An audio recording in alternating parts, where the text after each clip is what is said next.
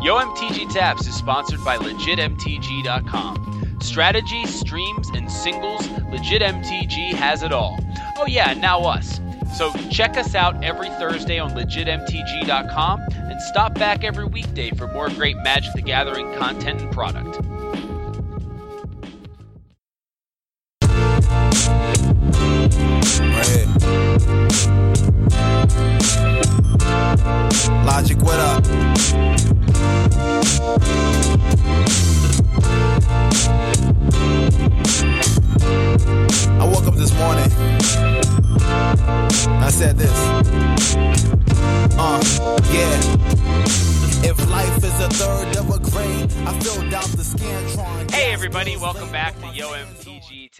I'm Big Head Joe. And I'm Stephen Marshall.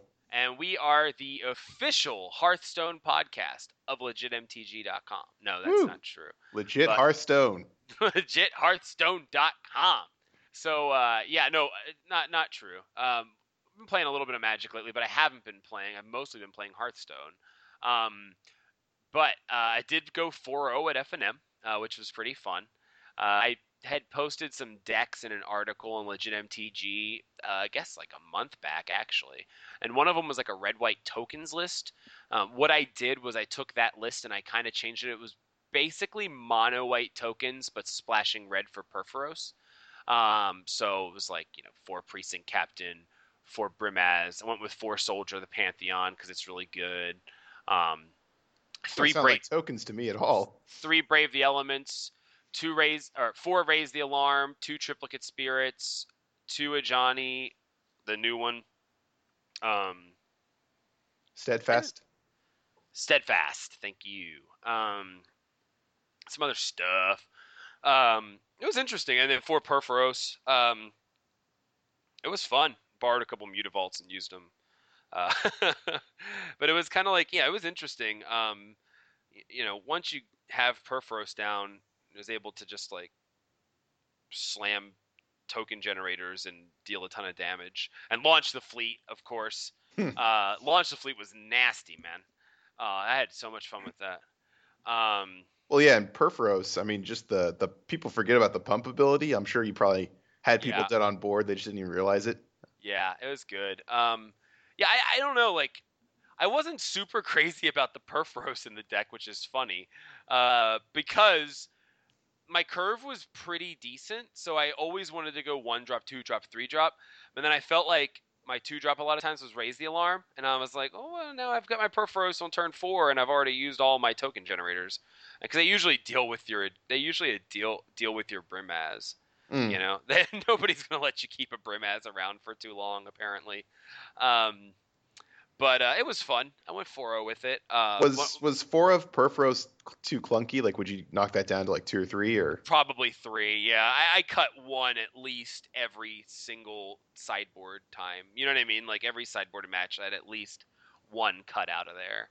Um, I, I still think it's good, and you know, I think I would run more launch the fleet and go really aggressive with it because I was able to just one game. I went turn one soldier, turn two like Scryland.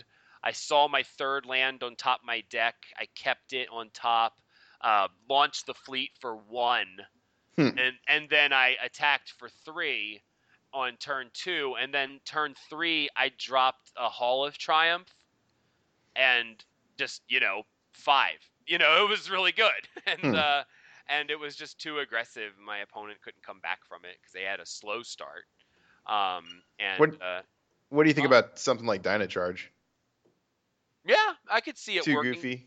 well, the problem with something like Dynacharge is that it's dead if you top deck it. You know, so is Purphoros in a way, but then like you top deck something else after Purphoros and it's really good. You know, that's the thing. So I mean, but like Dynacharge is just completely dead. yeah. Um, and that's uh, you know, that's a problem I've been having in Hearthstone too. Hmm. Um, you know, eh, that creature pump cards uh, tend to be dead in hand when they deal with everything on your board, and then like, you know, unless your creature has charge, um, it's just really hard to uh, to make you know to use a profitable ability like a pump ability profitably um, when you're starting from an empty board. Um, but anyway, so we've been playing a lot of Hearthstone lately. We're not going to talk about this too much, and we're not really the official Hearthstone podcast. No. but um, How, how what gave you the idea to start playing Hearthstone? Um. Okay, so what happened was, uh, I had bought a couple twenty dollar Battle.net cards, right? And um, because me and my wife both play World of Warcraft, um, so I put one on her account and got her account going again. Um, and then, well, actually, what happened was I put one on her account, and then I couldn't figure out how to like actually use it to pay for game time because it wasn't a game time card; it was just a twenty dollar card. Um, so I went and bought game time, and then noticed that like how to apply the card. So then I applied another month of game time to her account, and then Mhm. I was like, oh, now she's got two whole months of of uh, of WoW, so I can use this other twenty dollar card for myself. So I was like, so I put it on my account, and I was gonna activate reactivate my WoW account, and then I was like, oh, check it out, like um, I was like, oh, that you can play uh, Diablo three and um, StarCraft for free, like they have like the demos. I was like, I've never tried them. Maybe I'll give them a try and see what they're all about. And then maybe if I like them, maybe I'll buy like the basic version of either one of those games. Um, so, you know, I was looking, I was downloading those. While I was downloading those, I noticed my Hearthstone was also updating. I was like, man, I only ever touched that game. I played like a couple of the little sample, you know, the very beginning stuff. And then I was like, oh, maybe I'll try it. And then so I like clicked on it. And then I, you know, clicked on it and clicked on it and clicked on it and clicked on it and clicked on it It's very inviting. and uh, yeah, you know, and I was like, I was saying to somebody the other day, I was like, yeah, you know, when you hit that play button and like that little uh, slot machine starts rolling, I'm like, that's, that's exactly what it feels like. I'm like, oh, I, I, I can click that once. Yeah, I can just click it one time. I'll play. Oh, look at that button. It's big, bright, bright, blue, and glowing. Um, just want to, just want to click it, and then I do, and then it's three in the morning. Mm-hmm. so um so anyway uh I- you know i was like okay well you, I, well, that's basically what i came to the conclusion i was like well this is pretty fun i was like well what i'll do is i'll sink this $20 card into some packs just to you know get some packs and see where that leads and and see what i think of the game. And um i did that and then i actually did spend another 20 bucks on packs. Um and uh you know whatever. And like the cool thing about it the thing i like is that like you can buy packs and you can buy as many packs as you want. Um, but then you also can uh, you can also earn gold through like quests that the game gives you and from you know winning three games in like the uh, whatever you call it mode in the just any in the play mode versus uh, live opponents um, and uh, you can get packs that way so after i spent that like 40 bucks initially. I, I paid to get into one arena, and other than that, I've just used gold for everything else.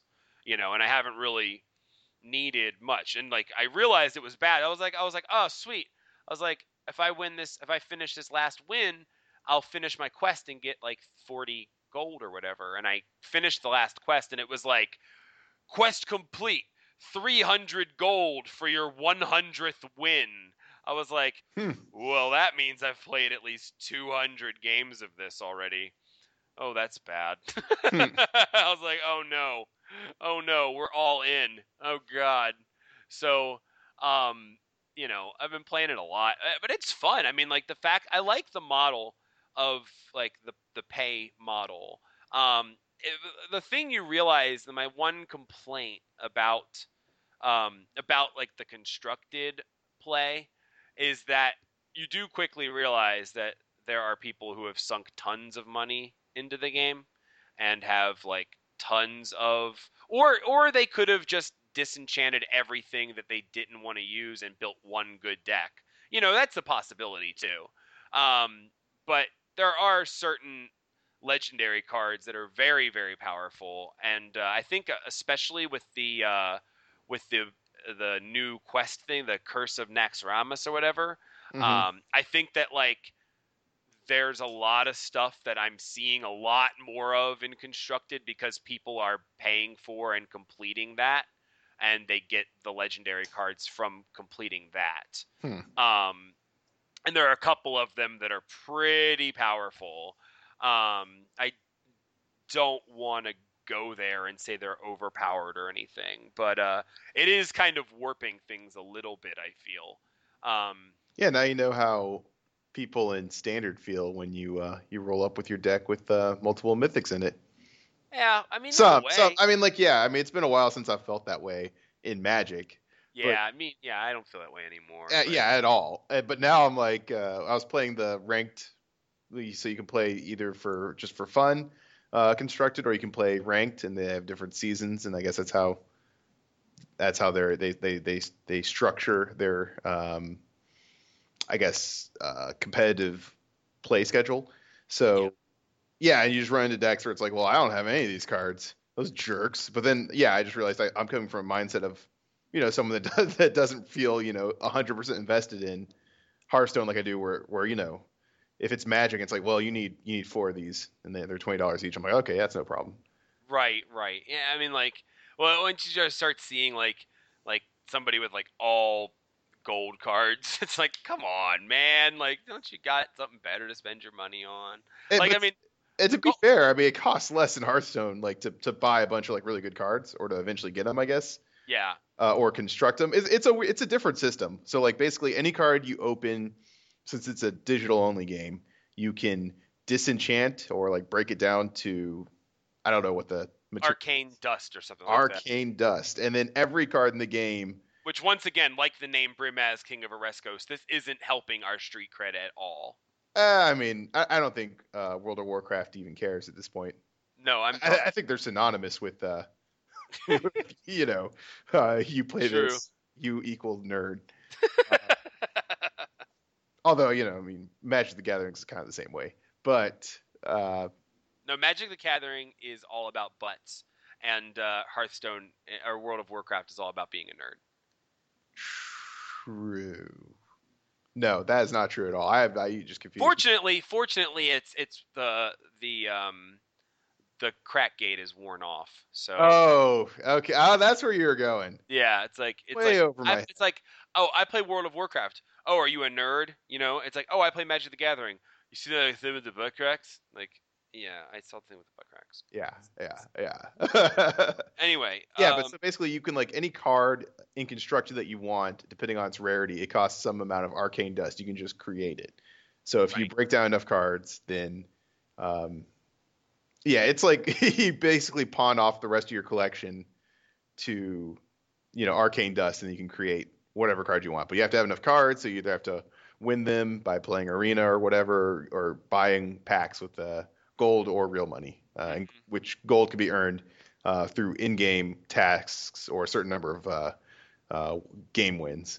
Yeah, and it's I mean like, and I like that. I do like the fact that you can do that. Um, what was I gonna say? I can't remember now. Darn. Well, yeah, on on Hearthstone, so the only things I'd mention is just that um, you compare it to. So I mean, the first thing to know is, I mean, it's it's a digital only game, so it just has a just a number of advantages to Magic the Gathering.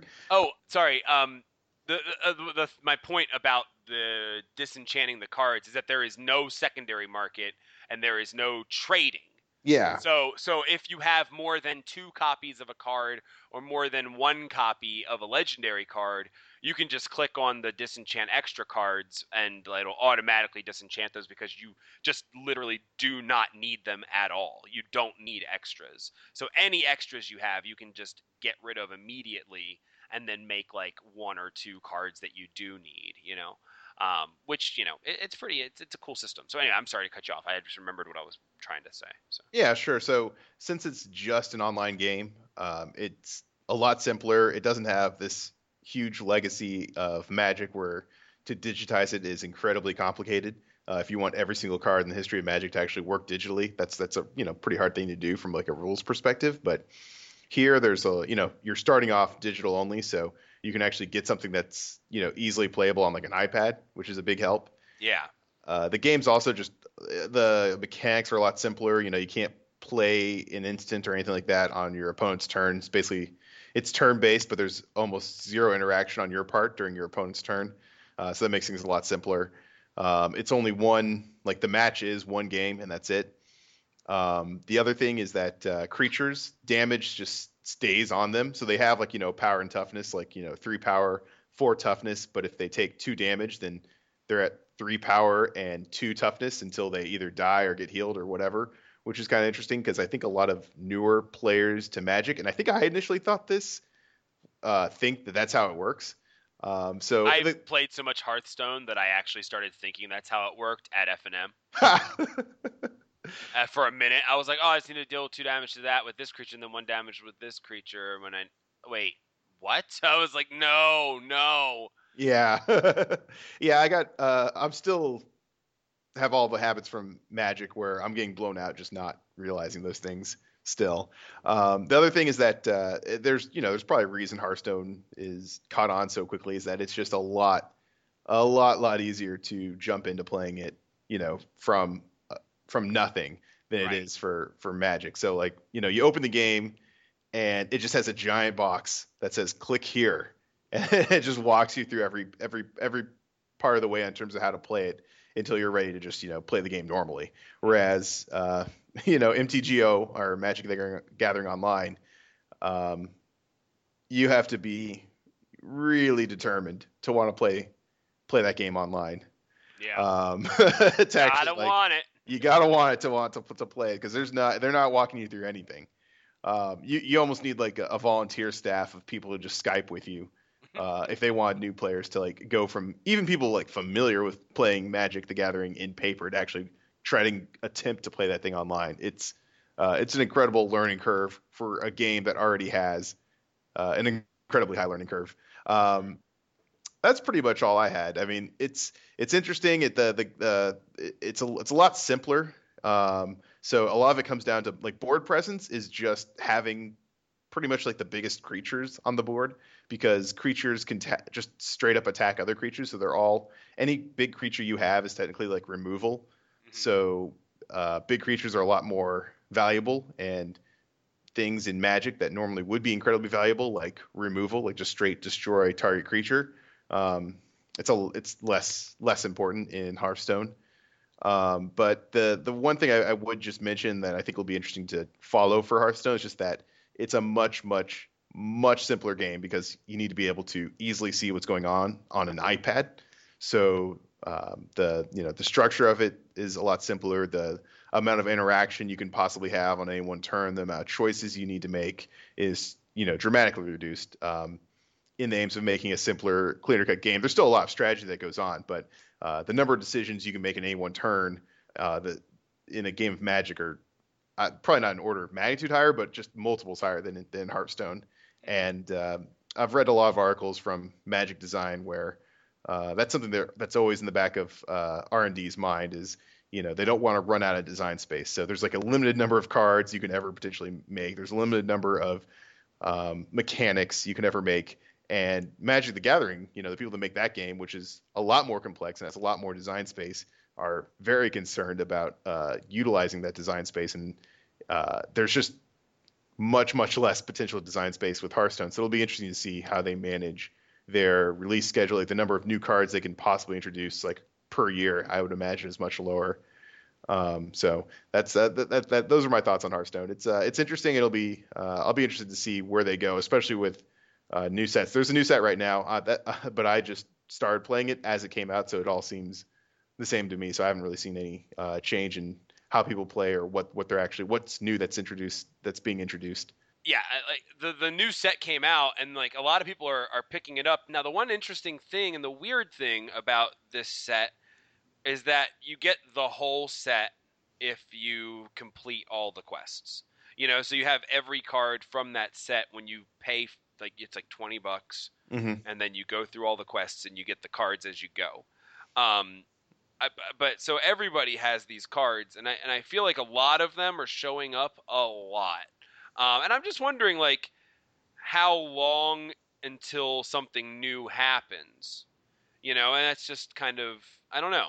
The thing is like is like is is is it going to stagnate like something like standard? Mm-hmm. You know, and I'm getting to the point where I'm starting to actually know the basic archetypes and like the basic like heroes and what they uh you know what cards those decks would have. Like I've started including like more four power cards in my deck because the priest decks run Shadow Word Pain and Shadow Word Death, I believe, are the cards. And one of them destroys a minion with three or less power. One destroys a minion with five or more power.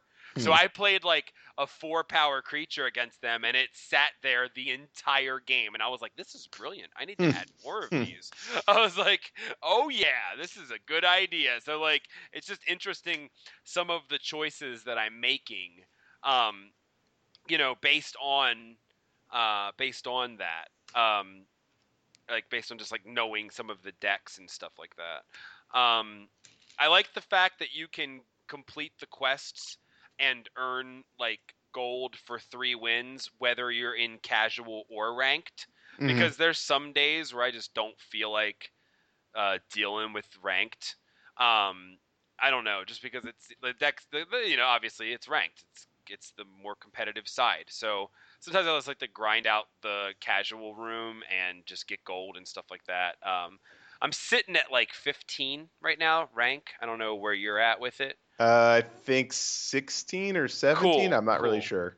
Yeah, it feels like you hit a wall kind of fast on it, like where you're kind of teetering between levels, um, because like the the decks just get so much better as you get up through the ranks. Um, and the other thing that I just I don't know that I'm not necessarily a fan of, but is interesting about the game is that there is no like tournament system right now in game. You know, which is weird. You know, it's just like weird to not have like an event you can play in, you know? hmm Like other than like the arena, you know, but other than that, like there's no like constructed events. It's just like play against somebody. Infinite two man queues based on your rank. Yeah. Basically, yeah, exactly. And that's cool, you know. Um that's that's fine. But uh I do kind of like the tournament structure a little bit and like maybe pay to enter and get a prize payout. I do enjoy that about Magic Online. You know? Um now speaking of Magic Online, Yeah. uh version 4 has hit us. hmm we are in it uh but you know like uh, like i just was saying me and Stephen haven't been in it i think it's fine because i like as soon as they did the first wide beta i just switched to it i was like well if this is happening i'm just going to switch over to it and learn it now and i don't ever i never used keyboard shortcuts on magic online i just sit there and click Mm. click, click, click. Like I click. It's like like crazy. So so I, there was nothing for me to unlearn other than positioning stuff, you know, of like where things are located. And I know that that's some of your complaints about it. But anyway, I'm gonna give you the floor because I know you've got you've got a little bit to say about uh, version four. So, yeah. uh, so um, I I actually tweeted about this uh, earlier this week, or I don't even know if it was last week, but uh, I actually got because you know uh, MTGO will send you monthly or biweekly. I'm not even sure updates on you know what cards you're overdrafting and lifetime packs won stuff like that. Um, and so I tweeted that like the reason I hadn't been playing was um, because my lifetime total packs won is at one three three seven right now, uh, which is true. but um, and I, I haven't played since then. That was as of uh, the 21st. Uh, I, I've definitely been playing more Hearthstone than either MTGO or you know MTG IRL.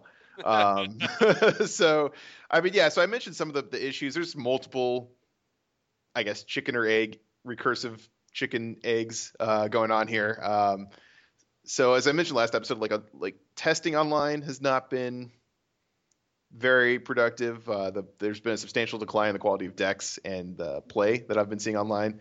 Um, and I, I have a, and I mentioned, I'm not sure if I mentioned this last week, but there was uh, several tweets of several, uh, you know, high level pro players that kind of speak to this. So I'm, I'm gonna, I have, I have a few tweets pulled up here, and I'm actually gonna read. Um, so we've got, uh, we got one from Brad Nelson, and he says. Uh, this is from August 20th. Uh, honestly, I am a slave to needing MODO, recording, testing, and doing my job. If it wasn't for that, I would strictly play in real life. Um, wow, and he's like, didn't he become Brad Nelson. Yeah, he's for for for for freak. Yeah, he yeah, was. yeah. Yeah, he came. He's he's from MTGO. He was like one of the first like real big crossover uh, players, right? Who Yeah. kind of made a name for himself online and then crossed over to paper and really broke out, right? He's Yeah. the first one I ever heard of, anyway. I'm- hmm yeah, so So I've got another one, Exhibit B. Uh, Owen Turtenwald from August 16th, 2014. Um, he says, haven't opened MTGO in weeks, which is sad because it was once my favorite thing to do. That's not too good. Uh, we've got uh, uh, our good friend Paulo Vitor, PVDDR, uh, on August 21st. He uh, this is kind of funny uh, given our uh, conversation today. Uh, so far, while playing Hearthstone, I've already been paired against two MTG pros who would probably be playing MTGO instead if it was better.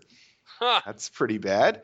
And uh, we've got Eric Froehlich, uh, eFro Poker on August 21st. He says, uh, the MTG section of my Twitter stream was formerly flooded with 100% version 4 complaints. It's down to only 50% now, and the other 50% is Hearthstone. so that's kind of an issue. Um, wow, yeah, that's that's not good. that's like, I mean, that's damning. That's like really bad. I, it- you know, so it, it feels, it's a little reassuring. It's not just me that uh, that's like kind of um, just not playing MTGO recently. When before I was certifiably addicted. Um, so I mean, there's a number of issues uh, with V4 is kind of a catalyst, um, and that that just there's a change from V3. And I mean, at heart, the product isn't that bad.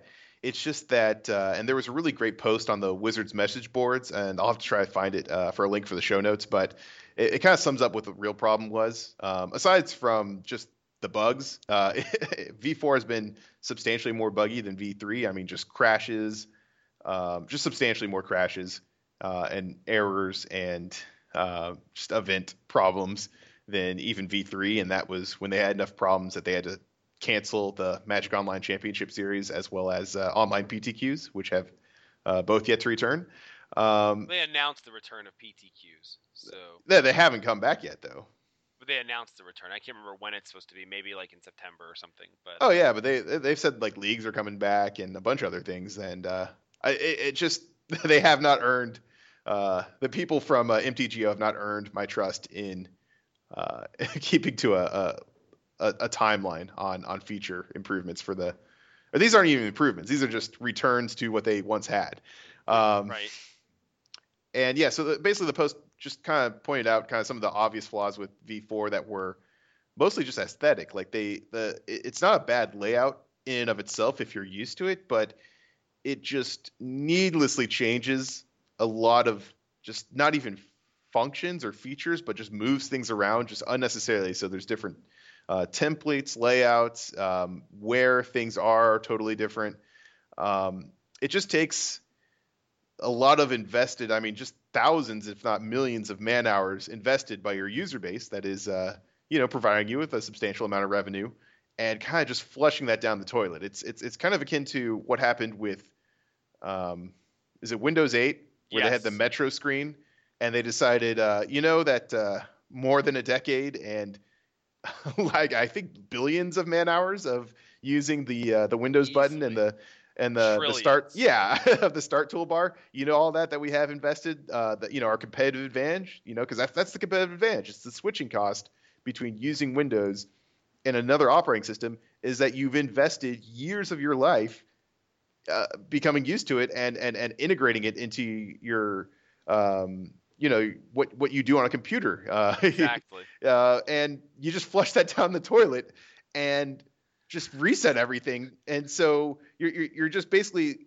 something that Apple could have never have hoped for, which is to get people to switch. Even if, no matter how good a product you had, if you're Apple, if you're Linux, if you're whomever making a competing operating system, no matter how good a product you had, you just had a humongous switching cost um, towards uh, the people that have invested so much time in just getting familiar with your product, and that's exactly what V4 is. It- I've had- it's it's, it's the Windows 8 of of of of of, uh, of Magic. It was just I don't know. I don't know how else to say it. Uh, I've had Windows 8 on my computer for. I, mean, I got my computer in like November or something, or maybe beginning of December, and um, I have no idea how to find Microsoft Paint. I have oh no idea. I don't know where it is. I have no idea how to find Microsoft Paint. I'm like, I'm like, I'll click on the start button. Oh, it took me to this ugly screen. Ugh, and I'm like, I'm like, as soon as I go to that screen, I'm like, desktop, desktop, like a, like lunging for the desktop button. Like I refuse to use that ugly screen and those like cell phone apps on my. I don't want to use apps. I want to use the computer programs because I bought a computer. Like if I wanted to use apps, I'd get a tablet. And if I had a tablet, I'd love Windows 8 on my tablet. But I don't have a touchscreen laptop. I could have got one, but I was like, why would I want to touch the screen of my laptop? I'm never going to clean it right now anyway. Like I'm never going to clean it if it's a touchscreen and it's going to get so dirty. Um so anyway, I don't Like, know. I, Yeah, so yeah, but I'm just trying to say that like even if you have something and, and believe me, V3 was ugly. Uh, it's not a very good looking program. It it looks like something from MS DOS, Windows 3.1 days, but e- so obviously the uh, image of it, the aesthetics of it could definitely be improved. But when you do that, you have to take into consideration you should probably try to change like the interface for your i guess core user base as little as as, humanly possible just so you can i mean that's that that, that, that would be like that's i guess your, your rule number one should be do no harm to the people paying you right now uh, which is the people that play magic the gathering for countless hours grinding countless number of tickets uh, annually to you. Um, that that should be just rule number one with any kind of update. Uh, unless you're making it just it's a rehaul and it's just substantially better and uh, it will bring in so many new users.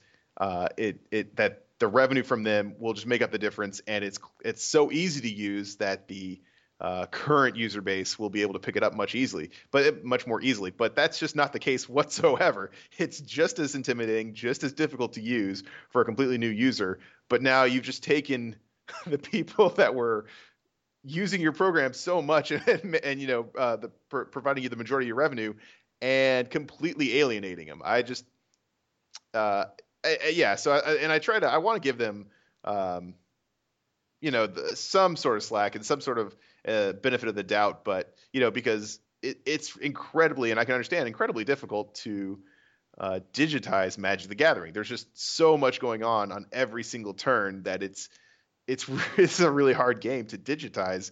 Uh, and the fact is, you know, uh, t- I don't know. At the beginning, when they were first making the game in 1990, was it three, four? I'm not even sure. yeah, 90, 93, I guess. Yeah, I mean, they, you know, they didn't have any of this in mind when they were originally designing the game. Uh, they, they, they, they weren't worried at all. Like how well, how would you trans how would you translate these different phases of the game into you know uh, software? I mean, that just wasn't a thought. But now you actually have to make it so that every single card in the history of the game, um, outside of anti cards, I guess, in some other cases, um, make them you know digital. And so I understand that that's that's very difficult, and that's usually kind of if you listen to any podcasts or interviews with developers um, or anyone from uh, Wizards of the Coast that that works on it, you know that's kind of like what they talk about. But um, and so you you want to give them the benefit of the doubt, but then you see some of the other work that the digital team does. I don't know if it's the same team or not, but uh, they they recently redesigned their their main website, uh, dailymtg.com, Yeah. and it's horrible. it's just uh, it, it, it, all the benefit of the doubt I wanted to give them just just completely flies out the window, and it just makes it seem much more likely that they just don't have anyone on staff or they don't make it a priority to have anyone with any sort of skills in terms of user interface. I hate to complain. I hate when people when things change Mhm. and then everyone complains cuz like Magic is really all about change Yeah, in terms of like, you know, the game has been around for forever. All that Magic can do is change because it's it's It- it'll a die 20 otherwise. plus year old game. Exactly. The moment that Magic stops evolving is the moment it dies. But with all that said, I hate the new website. I Yeah. despise the new website with every fiber of my being. Yeah. And I and I hate to be that guy. I hate to be that guy so much, but I really do. I really don't like it at all. I'm- um I'm not stupid. I use the internet to look up information for my job, and I had a very hard time. I felt stupid trying to look up some top eight deck lists from the last GP. That's just insane. It really is. No, it's it's just really bad. It's just it's yeah, it's like the most user unfriendly website that I've maybe ever used other than like hell.com, which is meant for you to not be able to figure it out. Like I mean like seriously, like like I don't think anything since hell.com has baffled me more. yeah so there's there's two competing uh, uh theses i guess you know on why does magic the gathering online suck uh you know thesis a which um is what most of the developers would tell you is just that it's really hard and uh, people aren't giving them enough credit for how hard it is to digitize this game and then the the other thesis that you know a, a lot of people want to just jump to is that you guys just either aren't making a priority, aren't allocating enough resources, or don't have the people that can make a user-friendly product, um, or even a product that works at times. And when I see the new website, it makes me less likely to believe the first thesis and more likely to believe the uh, the the haters and doomsayer thesis. Yeah, in, in a way, me too. I mean, like I, I'm a lot more optimistic about the the you know the new client than you are. But Mhm. yeah, I mean, like looking at the website, if it's the same team, then it kind of makes me go, well, I guess. I don't know if it's are the same team. I have- know. I'm like, if these are the guys that worked on the program, working on the website. Well, yeah, I if know. someone at that building, in that building, thinks this is an acceptable product, then that explains why they think MTGO is an acceptable product for public consumption. Right. So, um, you know, and now, uh, uh, so anyway, just trying to just But there's hope.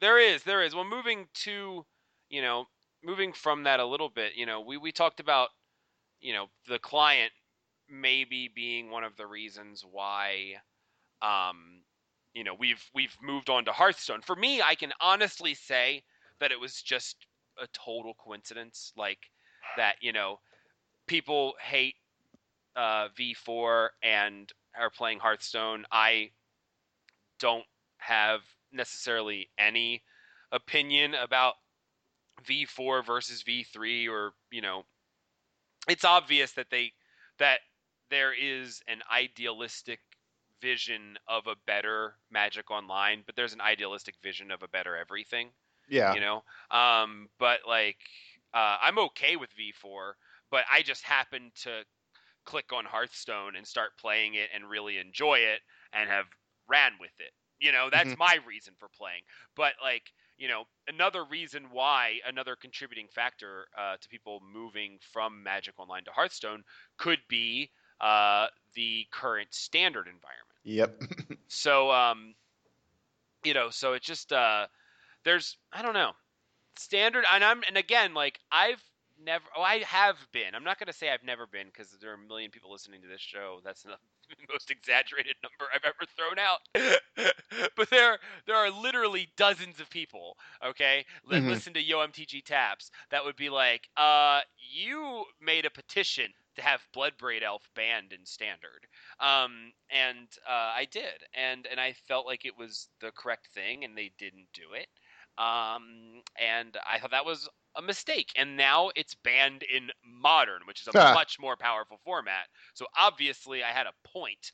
But anyway, um, and it wasn't so much about uh, Bloodbraid Elf is so good. It was just all everyone's like Jund is the only deck that's winning tournaments. Everyone's playing Jund. You know, like keep things fresh. You know, in a format that doesn't have a lot of room to grow be, due to the limitations of the format. You know, bannings are a good thing to keep things fresh. But anyway, so uh, you know, right now there is a very very stale standard format. Um, not a sta- there's not a format that isn't diverse because this is one of the most diverse standard formats I've seen in a long time in terms of like the just sheer number of decks that there are. There are a lot of decks. There really Yeah. are. But there are about four that are going to win tournaments, and that's kind of been standard for a long time. Um, where you know one deck comes out, it's really good, everyone starts playing it. There's a deck that beats that deck, everyone starts playing that. And there's two decks, and then there's one deck that comes out of left field and starts beating those decks, and then there's three decks, and then like you know, and those are the three good decks, and that kind of happens. Those decks change every once in a while. A new set will come out that'll shake it up a little bit. But For the most part, not really. For the most part, those decks continue to be the good decks all the way through to the end. Uh, typically, with the release of the core set prior to rotation, we see a little bit of change. Um, that is the traditional thing, and it hasn't happened this time, really. Nope. You know, it really hasn't. Um, and um, and I have no problem with it. I used to. This is this is the time like or, or not this time of year, but like this is the kind of standard format where I would if in the past I would have been up in arms and calling for everything to be banned. You know? Um but I don't feel like that right now. I, I honestly like this standard, which I'm probably one of the few but I but that's because I've taught myself to like standard. I have. Like I used to just hate standard for this very reason. Um but I've learned to appreciate the subtleties and the nuances of the format and and of and of the staleness. I've embraced the staleness. Um but you know, a lot of people haven't. A lot of people are me, me. yeah, I have not. so so anyway, so uh, so like you know, um, and I had some ideas, but I want to hear your thoughts on standard first, and then I'll you know, Sure. Yeah. So, I mean, my only problem is just that normally it's a kind of like a maybe one deck will last multiple, like, you know, a couple seasons and be like the best deck, but then uh, the challengers to that status will kind of rotate in and out.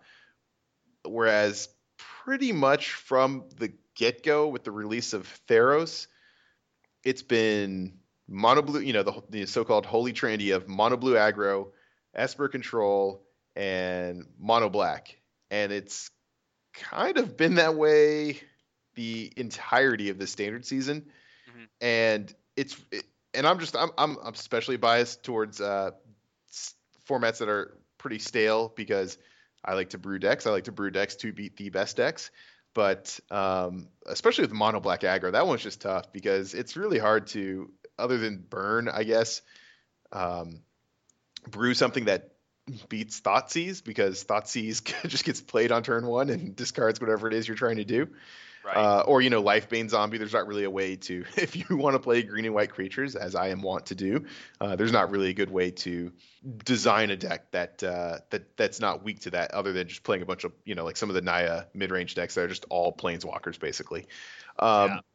So, and the, the other problem with since I've, I've been playing Burn a lot in Standard, Yeah. is that uh, the one thing I was very discouraged from the most recent uh, Pro Tour was actually uh, the the one main new deck was the Rabble Red, and you would think that'd be great for Burn, seeing like a new deck that you have a great matchup against. But unfortunately, uh, the way that Mono Black uh, tweaks its deck to beat Rabble Red just unloads a ton of splash damage on Burn. So they start playing Pharika's Cure um, and other cards that are just generally good against you. And then now your what was a really good matchup in Mono Black is now not as much. And then all the decks that uh, you that the supposed new deck that you would beat uh, Rabble Red uh, just don't, don't even make it that far in the tournament because Mono Black just you can tweak it such that you can crush your uh, Rabble Red opponent.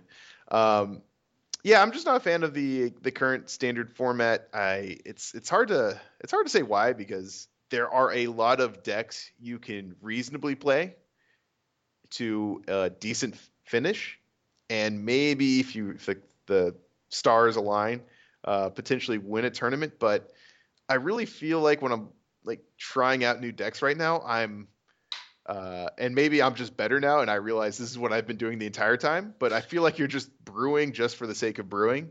yeah, Um, if there's like a like if there's a tournament, um, if there's like a tournament next week and your life absolutely depended upon it, uh, and you want deck recommendation from me, I would just tell you to play the best version of Mono Black for the current meta. Like, like that's just what I would tell you to do.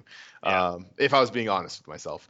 And Right. so, yeah, there's all these like kind of different decks and kind of interesting decks like um you know, there's like a wild rug tokens deck with young pyromancer and hornet's nest and a bunch of other weird stuff. Uh, that's you know, it's pretty neat. There's that no limit soldiers deck which I played at uh, game day to an O2 drop. Uh, severely hungover though, I should say. Um, and Does it play um, the, uh, does it play rootborn defenses? no. So you could play it and you could go, "True soldiers, we don't die." But uh, oh my god. Eh, yeah, thank- no. I had to throw a Mystikal reference in, man. Thanks. Sure. Thank you. No, I mean it's a great deck name. I mean that's that's half the reason to play is no limit soldiers. That's just Really? a great deck name.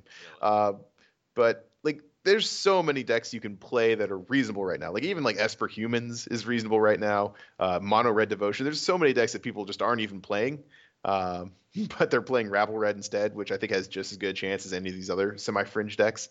Um, but it really, at its heart, it feels like you're just you're playing a different deck just to play. There is like whenever uh, Delver was really good, and people tried to play other decks. Yeah. So anyway, uh, standard's really boring.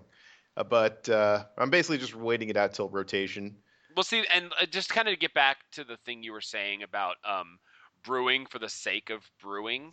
like no really um i mean i talked about a lot of this in my article like my article was about bad brews for m15 Mhm. my, my article from last week and like more than half of the article was a rant about Stephen um playing bad decks when he should have just been playing burn um i don't know if you actually read it i know you didn't i don't know why i'm even saying i don't know if you read it i know you didn't but um but uh no but really my point my point throughout the whole thing was um you know i used to brew decks a lot and i used to make decks and and and Stephen does have a real great knack for brewing decks. Um, Mhm. You know, he brews some really cool decks. He, I mean, you basically brewed Mono Blue Devotion, right? Yeah, so I've actually, so I'd say one of every four um, brews turns out to be uh, really good and maybe like a week or two ahead of the meta. But unfortunately, I only get like I I don't have enough free time to actually get a deck 100% of the way there and tuned. I usually only have enough time to get like 75% of the way there, but I know the idea is really good and it it could potentially have really favorable matchups versus a majority of the field. Uh, so that might be an issue. Uh, either spend the time to actually tune it to 100%, or just move on or, and play a deck that's reasonable and has decent matchups, and I know is 100% of the way there, Right. which Burn was. But you know, Mhm. at different times of during Standard, I had you know Mono Blue. Um, uh, burn before you know originally I had burn before that was actually like a thing, um, and then and but it still wasn't 100 percent of the way there. And then like rec- more recently, Naya tokens.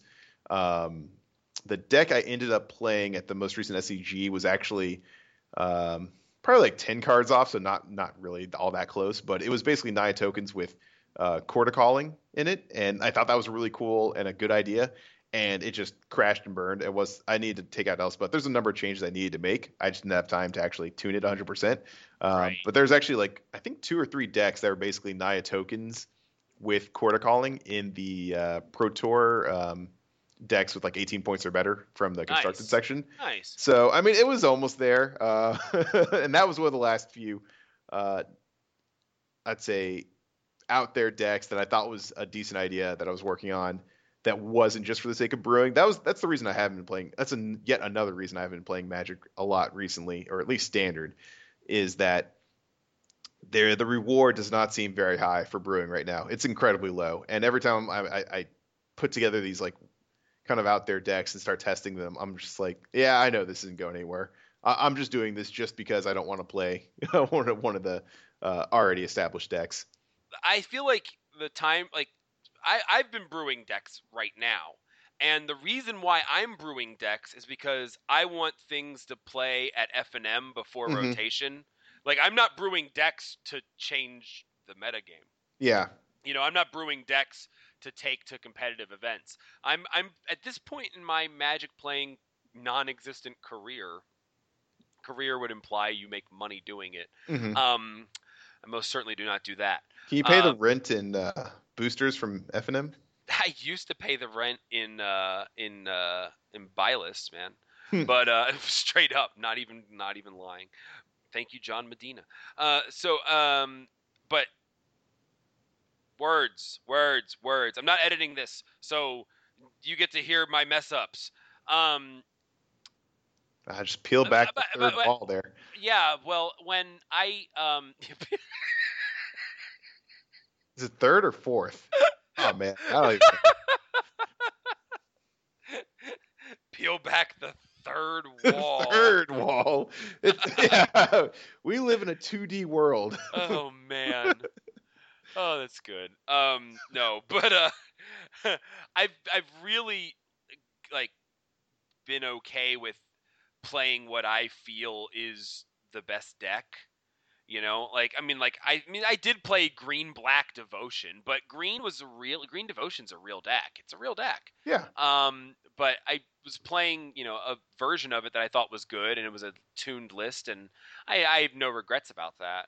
But I would just as easily pick up Esper Control if I could stand the mirror, or like blue mono blue devotion or mono black devotion. I played mono black devotion for most of the standard, you know, and um, and I don't feel dirty. Like Yeah. I'm I'm okay with that. Like I'm okay with playing the best deck. Um, and and I'm and I really am. And, and and I used to not be that way, but I just feel like it's okay to play the best deck, and especially in a format like this that doesn't change, because yeah. like like Blue Devotion just crushes innovation because it's so consistent. It's so ridiculously consistent and good. Um, Blue devotion or black? Blue Devotion. I think that I think you're, I think what you're saying describes black, but not blue. No, but I'm I black is is three weeks into a new set the best deck. But for week one, it's been Blue Devotion, man. It's been Blue Devotion at like the top of the at the top of the like standings. And didn't Blue Devotion win SCG Dallas? Yeah, it did. So uh, that's that's what I'm saying. It's like Blue Devotion is so ridiculously consistent that there might be a few things that throw Black Devotion off, but Blue Devotion just does its thing. Blue Devotion is almost like a combo deck. It just does not care what you're doing. It's like, okay, that's great. I'm gonna, win, and like, and you're like, I'm gonna do this. I'm gonna Genesis Hydra for this. Yeah, that's cool. My creatures are unblockable, and I'm gonna swing past it and win. Yeah, I I think I talked about this uh, or I texted you this, but if I play another standard event before rotation, it's I think I'm going to play the blue white control deck that won the Pro Tour. you I should. think I, yeah, I, I think I just want to take out all my my hate, and this is this is what the standard this has this standard metagame has done to me. I think it's warped me. It's made me into a cruel and and uh, antisocial individual, and I just want to if I'm going to brew or I'm going to play an established deck, I want to make the experience of my opponent, I guess, as miserable as possible. I'm. Have you ever seen the movie uh, Taxi? Or is it Taxi Cab? No, Taxi. with, Taxi uh, driver. Taxi driver, yeah. There's the scene where he's like driving through the streets of New York, and he's like, you know, this, you know, the scum come out at night, um, and that's yeah, that's how I feel. It's like you know, the the mono blue, the Esper, the mono black. One day a rain's gonna come, wash them all away. That's how I feel about like that's that's like that's like where I'm at right now with standard and the metagame. I'm just like a rain should come, Oh, wash it all away. Well, you know, That's and- that's how I feel about rotation. I'm waiting. That's the rain that I'm waiting for. Well, you know, and and and this is something. It's so funny that like you know we're getting to the announcement in case anyone's going, okay, already, or are you getting there? Yeah, we're getting there. But um, just yesterday before uh, Maro made his announcement today, um, I was talking to Stephen. I, I texted Stephen about recording today, and I was like, hey, I've got this idea, but I just want to sp- spring it on you. You know, rather than tell you about it right now, I want to tell you about it on the podcast. So what I was thinking about is like, while I don't mind the standard format, and I am okay with the fact that some decks are just the best decks and will be for the entire standard format. Um, one of the things that Wizards could do before rotation, and this was my idea before the announcement, was that with the release of the core set, so Wizards could ban a ton of cards. Like just I mean just because it's going to be for 3 for like 3 months, right? It's not going to be for like the entirety of standard. Your your your any of your value like desecration demons already back to like 3 bucks. You know what I mean? Like all Yeah. these cards have come back down to earth. So like for the sake of you know diversity, just like we're releasing M15, oh yeah, and Pack Rat, Jace, Architect of Thought. You know, just like go down the list. Just just like ban like key cards from every deck. Like just a just like a 12 card band list for It's that like a pre-rotation almost. Yes, no, ex- yeah, pretty much. Like just kind of just kind of let's see what happens when we do this. And it's not like there's going to be this maximum impact and don't ban anything from the set that's going to stay. So it doesn't lead to any confusion when rotation happens and it's like we're unbanning these cards. You know what I mean? Cuz like once they Yeah. rotate out of standard, they're gone anyway. So you could just like ban desecration demon, you know, um ban frostburn weird. I mean like weird stuff. Just like ban a bunch of ban Nightveil Specter. You know, I'm just saying, like, like just throw a ton of bans out. You know, ban Boros Charm, ban like just things, like not even cards that are killing the meta game, or or just just ban like the key cards in every single deck and change the format for that couple of months, just so things aren't like, okay, we're so done with this. When are we going to have rotation? You know, and I thought that was a really cool idea. I, think uh, Wizards' implementation or interpretation of that and their solution to that is uh, much more elegant, and I, I like it a lot more. So, Yeah, sure. have So, you uh, have you read it? Do you know? Could you would you be able to to walk Yeah. the listeners through it? Absolutely. So um, uh, today, Mark Rosewater announced that uh, beginning with the uh, fall of 2015, we are going to see major changes to standard. Um, so um, starting in the fall of 2015, well, first of all, uh, Magic 2016 will be the final core set. No more core sets. That's just weird to kind of to grasp. And I actually almost I'm not even gonna lie, I almost teared up saying that. like I'm not gonna it's not like I'm even gonna miss it. It's just like I've been playing since fourth edition. You know, I've been playing since revised. Uh, you know, fourth edition was out in packs, you know, revised I could still get packs, but they were like seven bucks. So I'd never spent that much money on packs. What a ripoff. Um but like, you know, fourth edition was the first core set that I played with, and like Magic 2016 is going to be the final core set.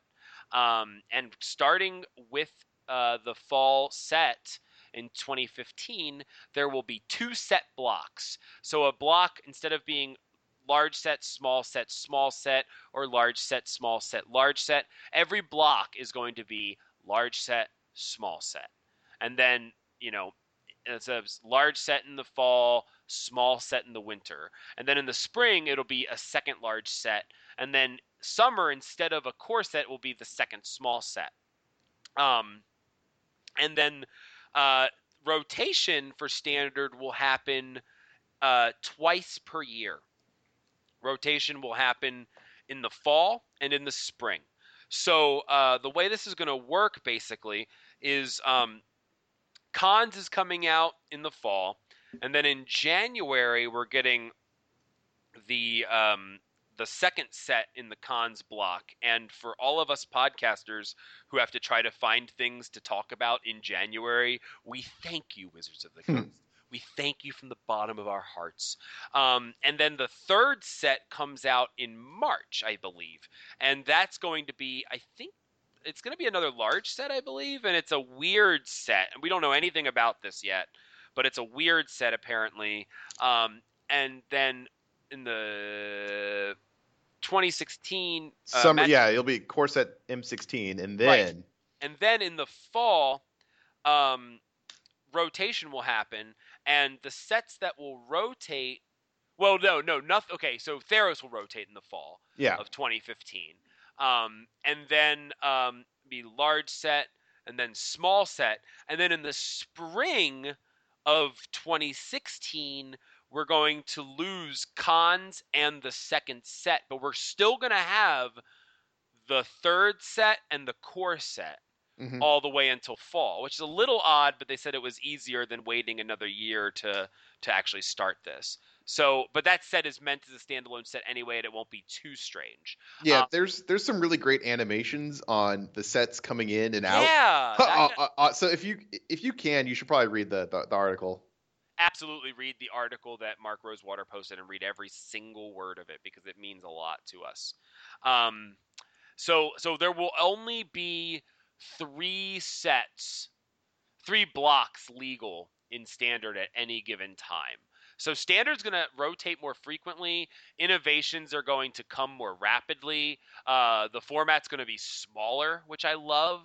Um, and I think this is one of the best announcements that Wizards, for all the bad announcements, or at least for all the for all the publicly perceived bad announcements that Wizards have made over the past couple months. I personally loved the no modern in the Pro Tours, but that's just me. Um, even though I do like modern now. Um, uh, I still like just standard because I like watching standard. I like modern, but I don't know. There's there's other things to watch modern on. Um, anyway, um, this is like the best announcement and the best change that Wizards has made in a very long time. I, yeah, I like it a lot. Um, and it's actually getting for for almost any major announcement from Wizards I can remember. It's at least somewhat controversial. Someone doesn't like it. I can actually, literally, I haven't been able to see anyone that that that said that doesn't like just universally like this or unanimously like this uh, change. Uh, and I think it helps a lot, but given where standard is right now. Um, so I mean, I think they, you know, whenever and this kind of goes back to our previous discussion on uh, MTGO, but it, it, it really does seem like whenever uh, when R and D makes a decision or a change, it is there. There you you can there's just, it's just evidence that they're always thinking, well, how can we make the people that play this game happier? How can they how can we make them enjoy this game more? It just every decision they make ultimately seems that way. You know, like. Uh, um, you know, changing the legendary rule. That was a really, you know, in retrospect, a really unfun interaction where I have a legendary creature. Oh, you cast your le- oh no, mine's mine's dead now. Like we can't have two of those on the same. You know, and it's just a, you know intuitive, and it was is I, I ultimately I think it is very beneficial. And this just seems to be more the same. I think this really um, it's a big change, but it's something that addresses a really obvious problem. But if I, I could see a world where they had too much inertia, where it would be it's because it is a very large it's a very large change to fix a very obvious problem that uh, Magic has currently with the fact that you know core sets never really get opened all that much. People don't really play it all that much, um, but they have to put a whole lot of work into making it a balanced, limited format, and standard gets really stale. Um, and you know they they also mentioned some other things in the, the article, such as they want their overarching story to be told at a more rapid pace, and now they get two new uh, sets a year.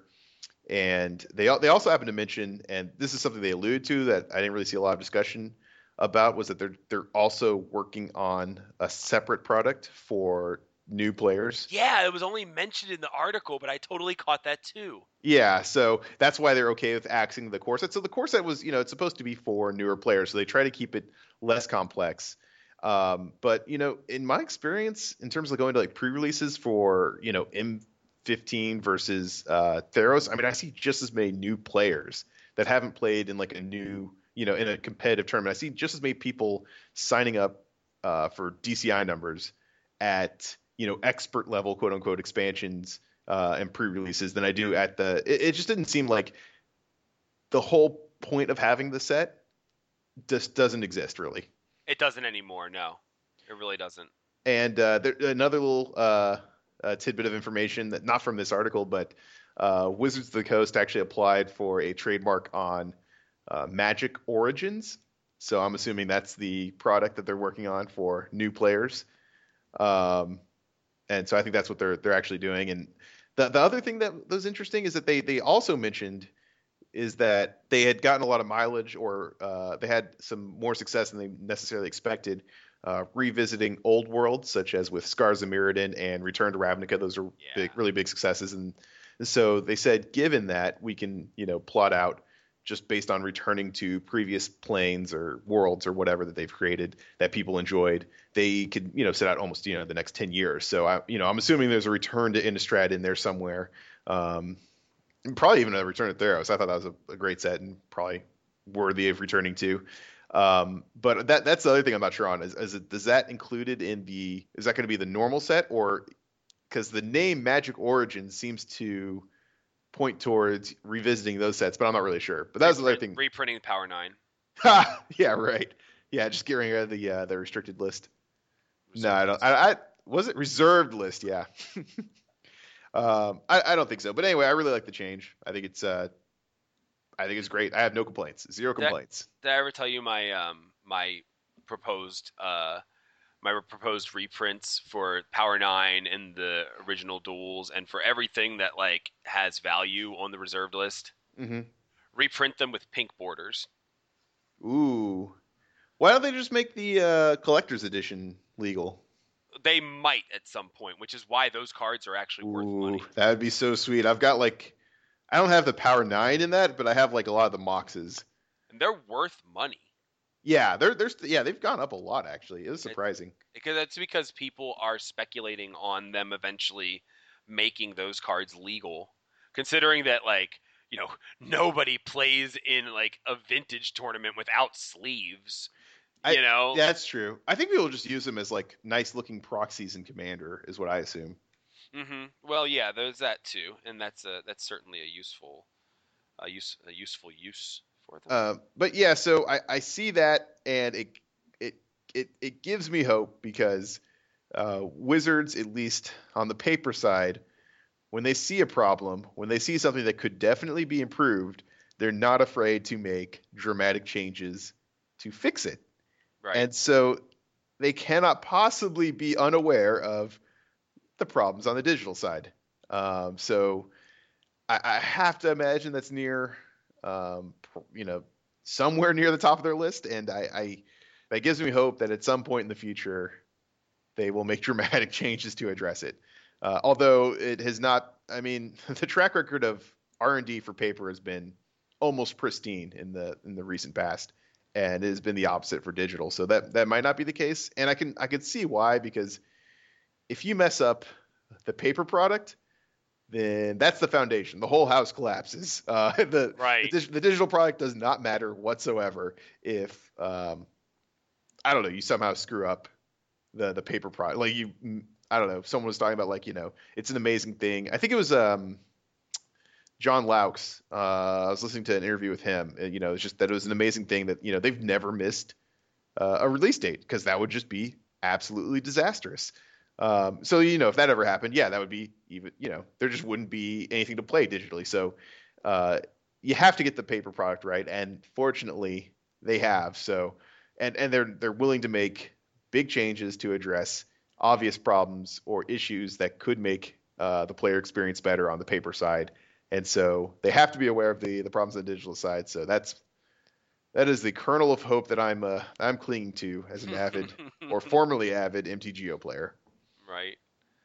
Um yeah i mean this is great and I, i'm excited and um i love small formats. So keeping the format small and and frequent rotation is exactly what i'm looking for. Um i don't you know again like i said like me calling for not calling for but me suggesting that system of bannings right before rotation Mm-hmm. was just a way, just an idea to keep the format fresh or to like reinvigorate players who might be completely checked out and just waiting for rotation. You know, but this this totally solves it, and, and I'm so happy they went with this and not my idea because it's way better. Um, but uh, it's cool. Um, so um, those are the major topics. We've got a couple more things um, we want to talk about. Um, we're going to be in two weeks. Uh, well, f- next week is the start of uh, spoiler season officially for Khans. Um, our next episode will come out in two weeks, and we will be going over pretty much spoilers exclusively, unless something else groundbreaking happens in the next two weeks. So Um, wait, are we doing an episode next week or the week after? Uh, we're going to do an episode in two weeks. Okay. Uh, uh, that will be released on the 11th. oh, we, okay. and then we will also do a second podcast uh, to be released on the 18th. Gotcha. So, so two straight weeks of spoiler episodes because last time we wound up having to do a three-hour episode because we wanted to talk about everything. So instead of doing that this time, we're actually going to give ourselves two straight weeks of episodes so we can go with that. And also conveniently, so I can write my next article that would post on the 25th on my 36 hour bus ride home from Baltimore. So that's perfect. Um, Uh, so yeah, so uh, but we got a couple little spoilers uh, that we want to talk about. Um, you know what? Let's skip these. Yeah. Let's skip these. Agreed. Let's skip these altogether. We can talk about the mechanics when we talk about spoilers in two weeks. There are a couple mechanics uh, spoiled for Khans. Uh, you all have the internet now. It's the '90s, so look them up. Um, I what I want to talk about is modern. I just skipped spoiler stuff so we could get modern in on the podcast. Yeah. I think that needs crazy. to be noted. I think that needs to be noted. But this is some exciting stuff. Um, speaking of formats that are evolving and innovating, despite still, you know, the best decks being the best decks, because Mhm. that is the way that these sort of things work. Um, but uh, there was a uh, where was this uh, tournament? Kobe. Kobe, I think. Yeah? It's somewhere in Japan. Kobe. it- uh, yeah. it was Kobe. hmm Kobe. But um, That's totally what I. That's the how I- first of many names I'm gonna butcher. So uh, yeah. So anyway, um, I actually played in a modern tournament uh, a couple weeks ago. I played in a modern FNM with uh, Mono Red Burn and went three one. Um, did I did I beat you? I did beat you you. did, yeah. Yeah, even without the dragon's claws that you convinced me to to cut. Yeah. uh, sweet. But um, no, but uh, Stephen lent me Mono Red Burn, and uh, I loved it. I loved playing it. I was like, wow, it's just like so. It's such a relief when you have a format with things like Splinter Twin and with Pod and things like that. It's such a relief to have a format like that and then have Burn be like not just a viable deck, but like one of the best decks. Um, like that to me is a good format where like all these cool decks, like all these decks are happening. They're really super powerful. There's a lot of really strong combo decks, but then Burn can still win. yeah, Um, absolutely. And speaking of which, what deck won at Grand Prix Cup? I believe it is a burn deck, a Boros burn deck, as a matter of fact. Nice, nice. So you said that. Um, I know I was looking at your notes here, and um, you said that the deck had four Leyline of Sanctity in the sideboard, and you don't necessarily agree with that. I mean, yeah, I mean, it shows how much I know because, I mean, it, it won the tournament, but I had a lot of issues with the the sideboard of that deck. Um, so I want to make sure. Yeah, so th- so there was two burn decks in the top eight. The one that actually won was piloted by. Would it be better just not even to try? Yeah, don't try. Don't even bother. Okay. yeah. Congratulations, player. Yes, I mean they are. They got a trophy. They don't need me to mention their name. They're they're good. Um, it's a pretty standard Boros burn deck. Uh, it, it ran three Boros charm in the main. That's only white it used in the main. It uh, it had three Grim Lavamancer and four Vexing Devil, which I'm not super stoked on. Um, I'd rather just be running more Boros charm, and um, I, I've been running uh, the um, Hellspark Elemental Yeah, I like uh, I, I just want things I can top deck where they don't have a choice that can potentially just do that damage immediately. right. Um, so uh, that that that the, other than that, it's a pretty standard build. Uh, it doesn't run uh, Flames of the Bloodhand, um, which is meh. I, I- I'd probably run run that over. I guess Grim Lavamancer, the Vexing Devil, or whatever. Um, it's just really important since if you expect a lot of uh, pod, which I actually didn't see a lot of in the top 32, I think I only saw like two podless. Um, Flames of the Blood Hand is just a great thing to have to hold up versus uh, the arch nemesis of Burn in modern um, Kitchen Finks. yes. Oh so, man. Oh, yeah. man. I, I I had my first taste of just how ridiculous Kitchen Finks is. Yeah, and I, I didn't have enough uh, Flames of the Blood Hand to give you any of them. I don't think. No, I think I had one. you had one. Okay, you had one. Um, because yeah, four skull cracks not enough. It's that that's It's not. yeah, that's public enemy number one for the burn deck. It's crazy, man. Uh, but yeah, so the sideboard that's that's where the the difference where he starts to go off the the beaten path with the burn deck. Uh, it's got four molten rain, which is fine, love it. Uh, two wear and tear, uh, four stony silence, one Shatterstorm, and four leyline of sanctity. And I have problems with all of those cards. Now, Uh, I mean, now, see, the thing is though, like, first of all, just leyline of sanctity right off the top, right? I mean, Yeah. like, I'm not. I mean, I get, I get your reasons, and I didn't even let you get into them before I cut you off. Mhm. But I get your reasons why you dislike some of these cards in the sideboard of burn. But Uh, just want to say about Leyline of Sanctity real quick. I was thinking about that um, when I was reading your notes, and um, yeah, I mean it stops other burn decks. True. Mhm. Um, it stops eight rack, which is kind of a big deal no, because, it's not. but I mean, like it does. It stops scape shift. No, it does not. No. No, they run they they run cryptic command. Oh. Oh yeah. Yeah, they can just Okay. bounce it and then next turn scape shift. Into, into your turn, bounce, draw a card, scape shift, you die. All right. Fine. Yeah, I mean, yeah, I've I've, th- I've thought about running Leyline of Sanctity because yeah, you can easily hardcast it. Um, and I even played in a. I think this is like the last time I played uh, Imp- uh, Magic Online was. I think I played a modern daily, and um, of course my first three matches were the mono red mirror. Uh, except one of them was uh, black red with leyline out of the board, which they cannot cast. There's literal no uh, white sources, so that was a surprise. Uh, still beat them, um, but I, I I just don't like bringing in. Uh, I mean, burn is essentially a combo deck. You assemble Right. cards that equal their life total, and then you win the game. And when you bring in cards like Leyline, Leyline of Sanctity, does not win you the game. Uh, you know, a sideboard card is supposed to substantially increase the odds of you winning the game when you have it in your hand, right?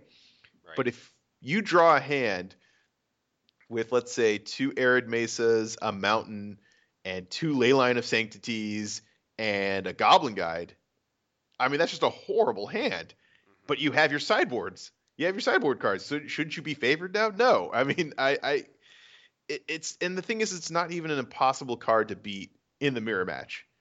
Um, especially with a lot of the burn decks running around now, and the one I advocate to anyone that would listen or play in a modern tournament the last few weeks. Um, there's a Boros uh, burn deck in modern which splashes one stomping ground for four or three uh, sideboard um, destructive revelries. And if I, you know, if I, especially if I saw this in game two, I could just easily side those in for, you know, to blow up the Eidolon of the Great Revel if they left those in.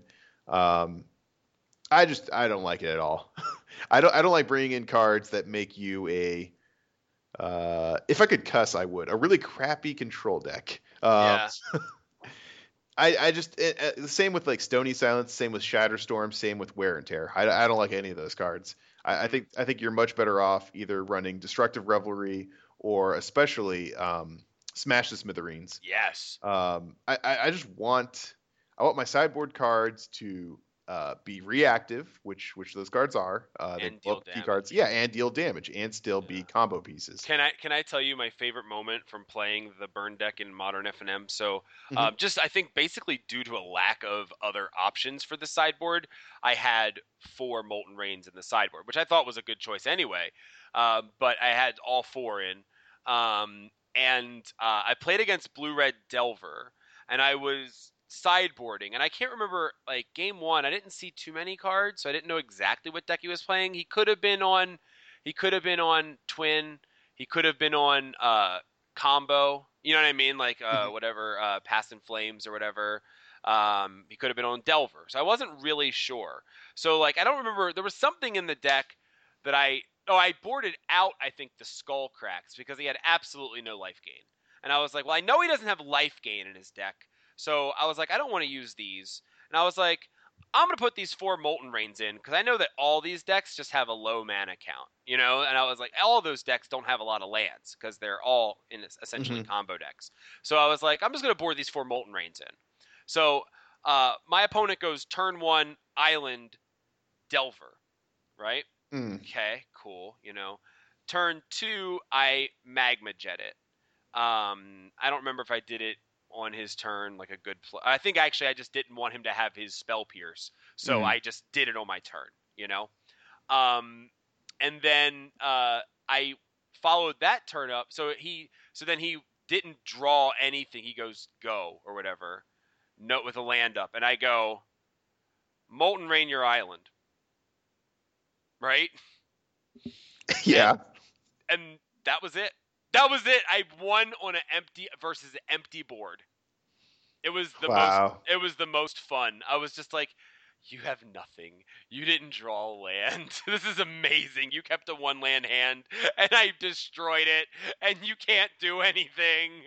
I was like, it was so evil and beautiful. And I I- was so happy. I did that at a side event at SCG Dallas. Is like a Winnabox Modern. I don't Yeah. even know if we uh, talked about it previously on the podcast, but um, I I was think we did. yeah, I was Buck, Buck Nasty.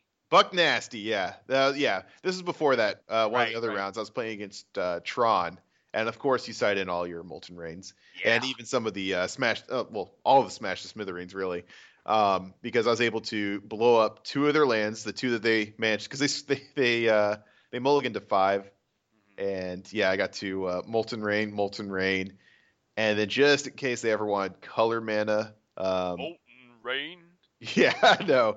Uh, Smash to Smithereens, their chromatic star. Just just no mana. No mana to be had for them. It- that feels really good. It was Uh, awesome. But yeah, I mean, uh, all that being said about my complaining about these sideboard cards, um, there were two burn decks in the top eight of uh, GP Kobe and, or Kobe, and they both ran four Leyline of Sanctity in the board. So maybe I'm there's something I'm missing. A couple more decks real quick. Just uh, let's quickly go through these and Sure. Uh, there was the, I guess, the deck of the tournament that also made the top eight, um, or that people were more, most excited about was the no. Uh, it's just called No Affinity. Um, it runs 14 lands. It has no Arcbound Ravagers, no Signal Pests, uh, but it runs four Ensoul Artifact, four Galvanic Blast, four Shrapnel Blast, and four Tarmogoyf. Um, it's just a super lean, super, and you know, it still has like all the really, really, really aggressive starts that uh, artif, you know, that Affinity can present, but it also has just uh, a, lot more reach than uh, Affinity normally has. Like, so normally Affinity gets out to a fast start, and then you cast like Lingering Souls, and they're like, oh, I'm brick wall. This is horrible.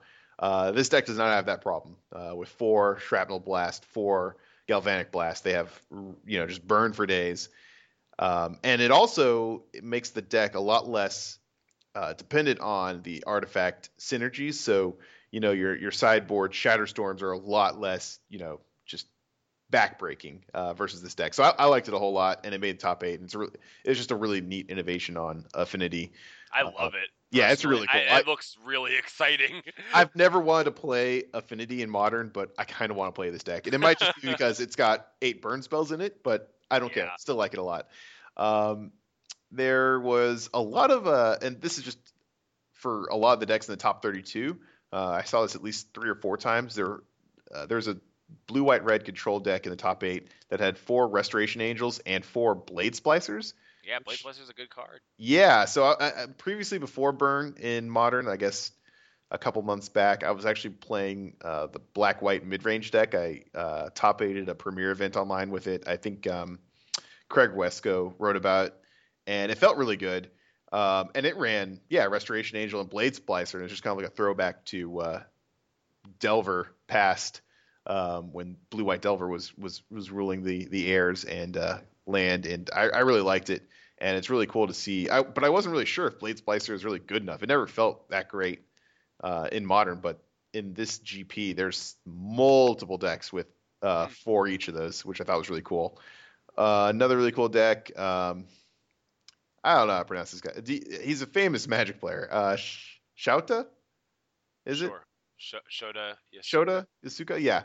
Uh, so he came in tenth with like a blue black Tezzeret deck. Uh, it's just a bunch of artifacts. It, it's really cool. It's a deck a lot of people I've seen try to make work, but just come a few cards short. And apparently, I think uh, this got there because it got tenth place, and it, it just looks like a lot of fun. Um, and it even has two sideboard Ashioks, which I love, which is I did not think was a modern card. Uh, there were uh, multiple blue, white, red Delvers in the uh, top 32, and that deck seems really good. Like I, re- I really want to try that deck. Um, I think it's Jeff Hoogland that's been on that deck recently. Uh, he's been uh, a big proponent of it, and it's it looks really good. There was a uh, Merfolk at 13th. I mean, that's a just a deck that's been in the periphery of modern for a while, uh, with four t- four Master of Waves, uh, which I thought was cool. Uh, yeah, I like that. I like yeah. that. And also, um, I liked the four Spreading Seas as well. oh yeah, yeah, yeah. I mean you that's notice that. uh, in Merfolk. Yeah. I, I think they run four normally. I'm not sure Is it? Yeah, I, I haven't really looked at the modern Merfolk list too much, because uh, that helps with your Lord of Atlantis because it gives all you guys uh, Island Walk. So it's yeah, on- I was I was like, huh, I like that. That's pretty neat. it's a really cool like two mana stone rain effectively. Uh, Yeah, most decks in the too, format. yeah. Yeah. Um, and then lastly, my uh, my favorite deck in the top 32, uh, coming in 23rd, was uh, basically a, a, a Goryo's Vengeance uh, Griselbrand uh, variant. Um, and this one was actually substantially different than the ones I've played. This deck probably more than any other modern deck. Uh, Really? just- yeah, but just at like casual events like FNM or just Yeah. weekly events. Nothing like. Uh, I, I've, I've- I'm always too afraid to take this to like a.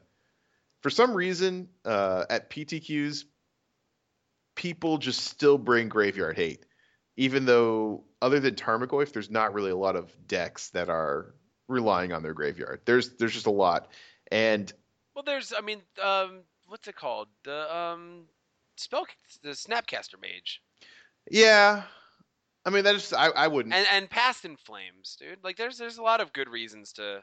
Uh, So- okay, Storm's not Storm's not a terrible reason to do it. I I, I could see that, uh, but there's just not like there's just not a lot of graveyard inter. I mean, other than I mean, Tarmogoyf seems like the biggest one to me. Yeah. It, it, it cycles, which is fine, but um, living in hasn't really been a thing lately. Um, I don't know. I, I- actually, the thing is, I haven't played it since. Um, oh gosh, Deathrite Shaman became really ubiquitous hmm in modern, so that's what got me to stop playing it because that used to be my deck. You know, if there's a modern event, I'll play uh, the Goryo's Vengeance, Through the Breach, Griselbrand, uh, you know, um, Emrakul deck. But uh, once Deathrite Shaman became ubiquitous, I stopped playing it. But now that Isn't Through the Breach banned?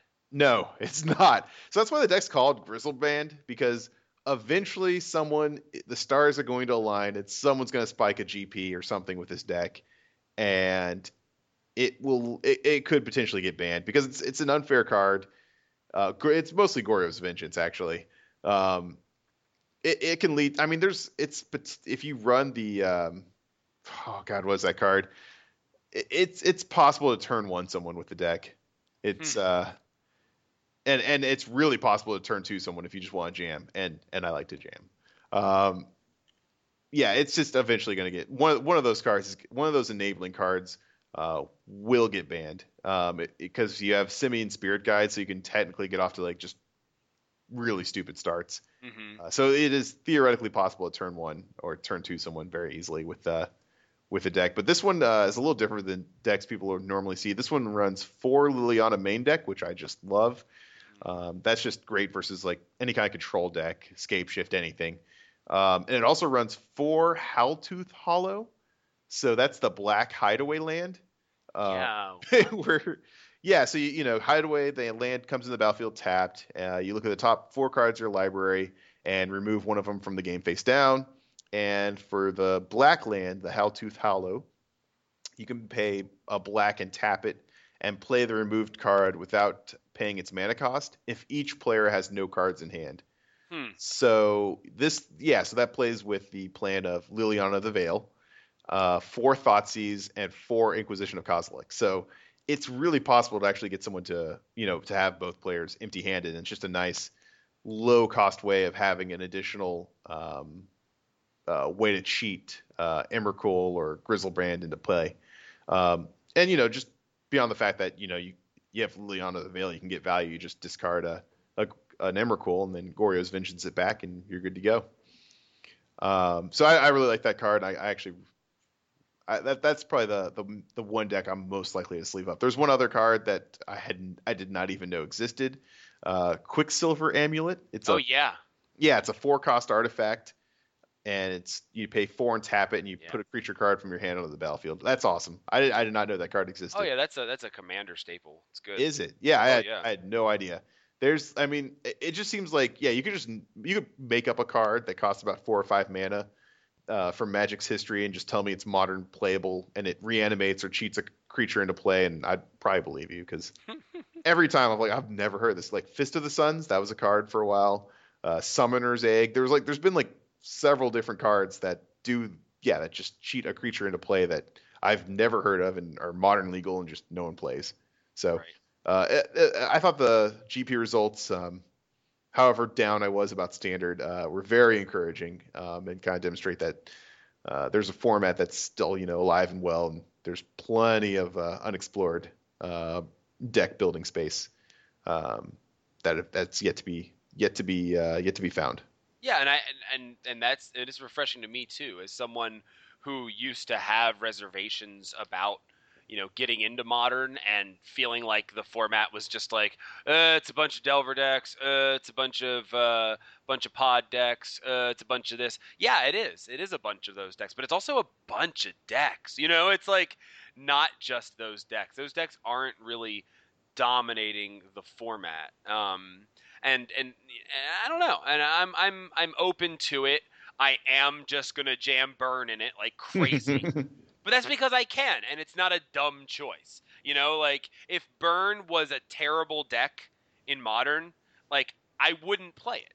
And It's not like, oh, I'm just gonna play because I, I my attitude used to be, I'm just gonna play Burn and Legacy. I don't even care. Like I hmm. would just like like regardless of the format, regardless of whether or not the deck was viable, I was gonna play it you know? And I, and I don't feel like that anymore. I feel like i'm going to play a deck that i feel gives me a good chance of winning and i genuinely feel like that deck is burn. And if that deck is burn i will play it. If that deck Mhm. is not burn i won't still play it to spite myself you know?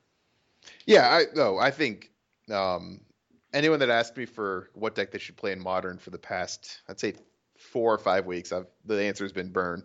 Mhm. Uh, I've you know it, it's been really sad that uh, I haven't gotten to play in a. This is the first season, uh, PTQ season in over a year that I've like not played a single PTQ in and probably won't get to.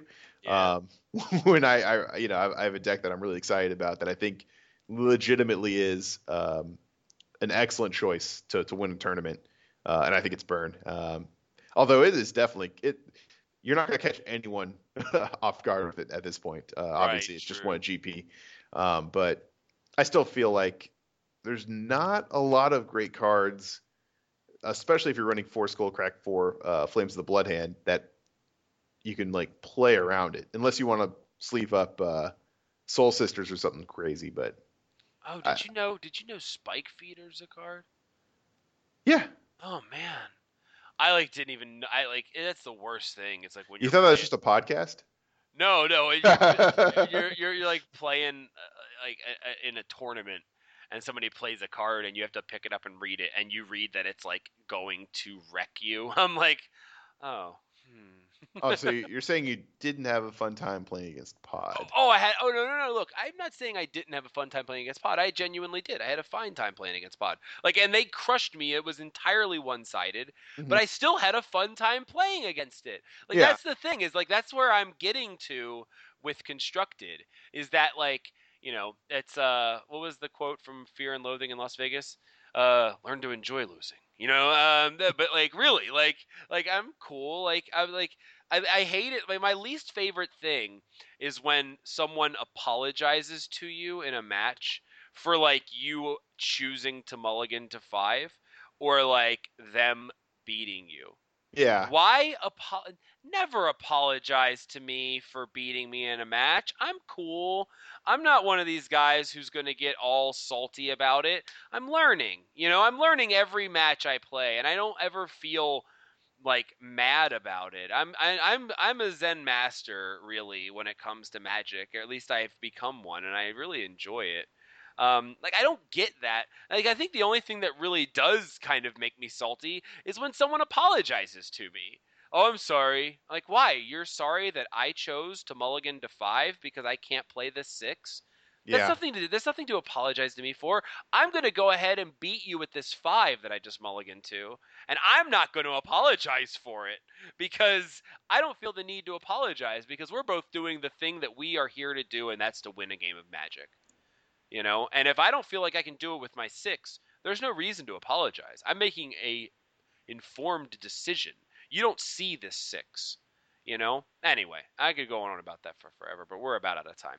So, um, anyway, yeah, I, I'm really excited about modern, um, and and that's great. Like, I'm glad to like get through my, you know, displeasure is a very soft word for it. My extreme hatred of of a format that uh, I'm actually enjoying now. So Yeah, if your heart grew three sizes while playing modern, or burn in modern.